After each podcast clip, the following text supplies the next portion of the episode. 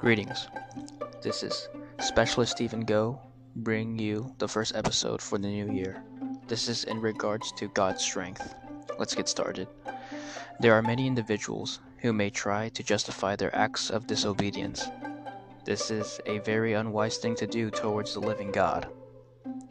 God will judge each and every one of us regardless if we are saved or not. I'll be reading Psalms chapter 144.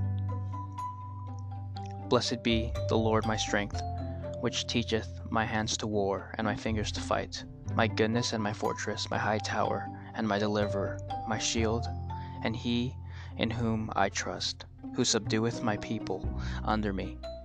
Lord, what is man that thou takest knowledge of him, or the Son of Man that thou makest account of him? Man is like to vanity, his days are as a shadow that passeth away. Bow thy heavens, O Lord, and come down. Touch the mountains, and they shall smoke. Cast forth lightning and scatter them.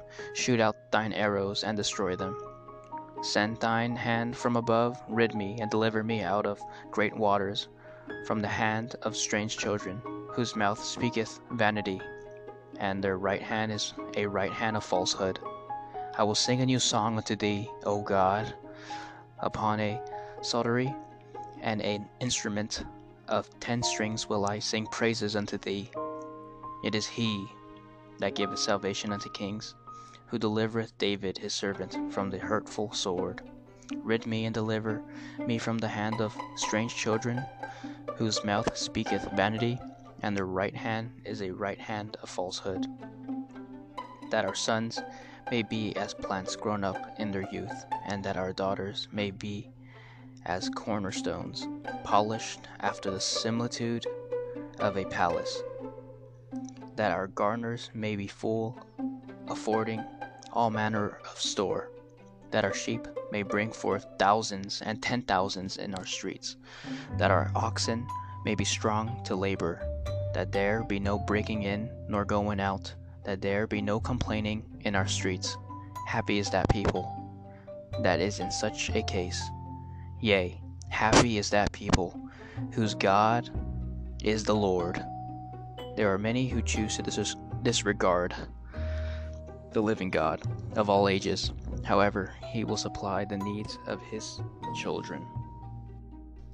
In Philippians chapter 4, verse 19, it says, but my God shall supply all your needs according to his riches and glory by Christ Jesus. Jesus also has told us to treat everyone with care. We shouldn't treat an unbeliever in a mean way. A soul is a soul, which is precious in the sight of God. However, the blessings are showered more upon the believer because that's the peace God provides, while the unbeliever has no peace. Peace can only be found in the true living God. This is what Jesus told us in Matthew chapter 5 verse 45 that ye may be the children of your Father which is in heaven for he maketh his sun to rise on the evil and on the good and sendeth rain on the just and on the unjust. If you are already saved or want to be free from living in disobedience, please join me in this closing prayer. Heavenly Father, I have been living in disobedience to your word. I know that I can only be saved and be led in the right direction according to your ways and not mine. Please repair the damage that I have done and renew my mindset according to your ways. Jesus has made it clear I thank you for giving us truth.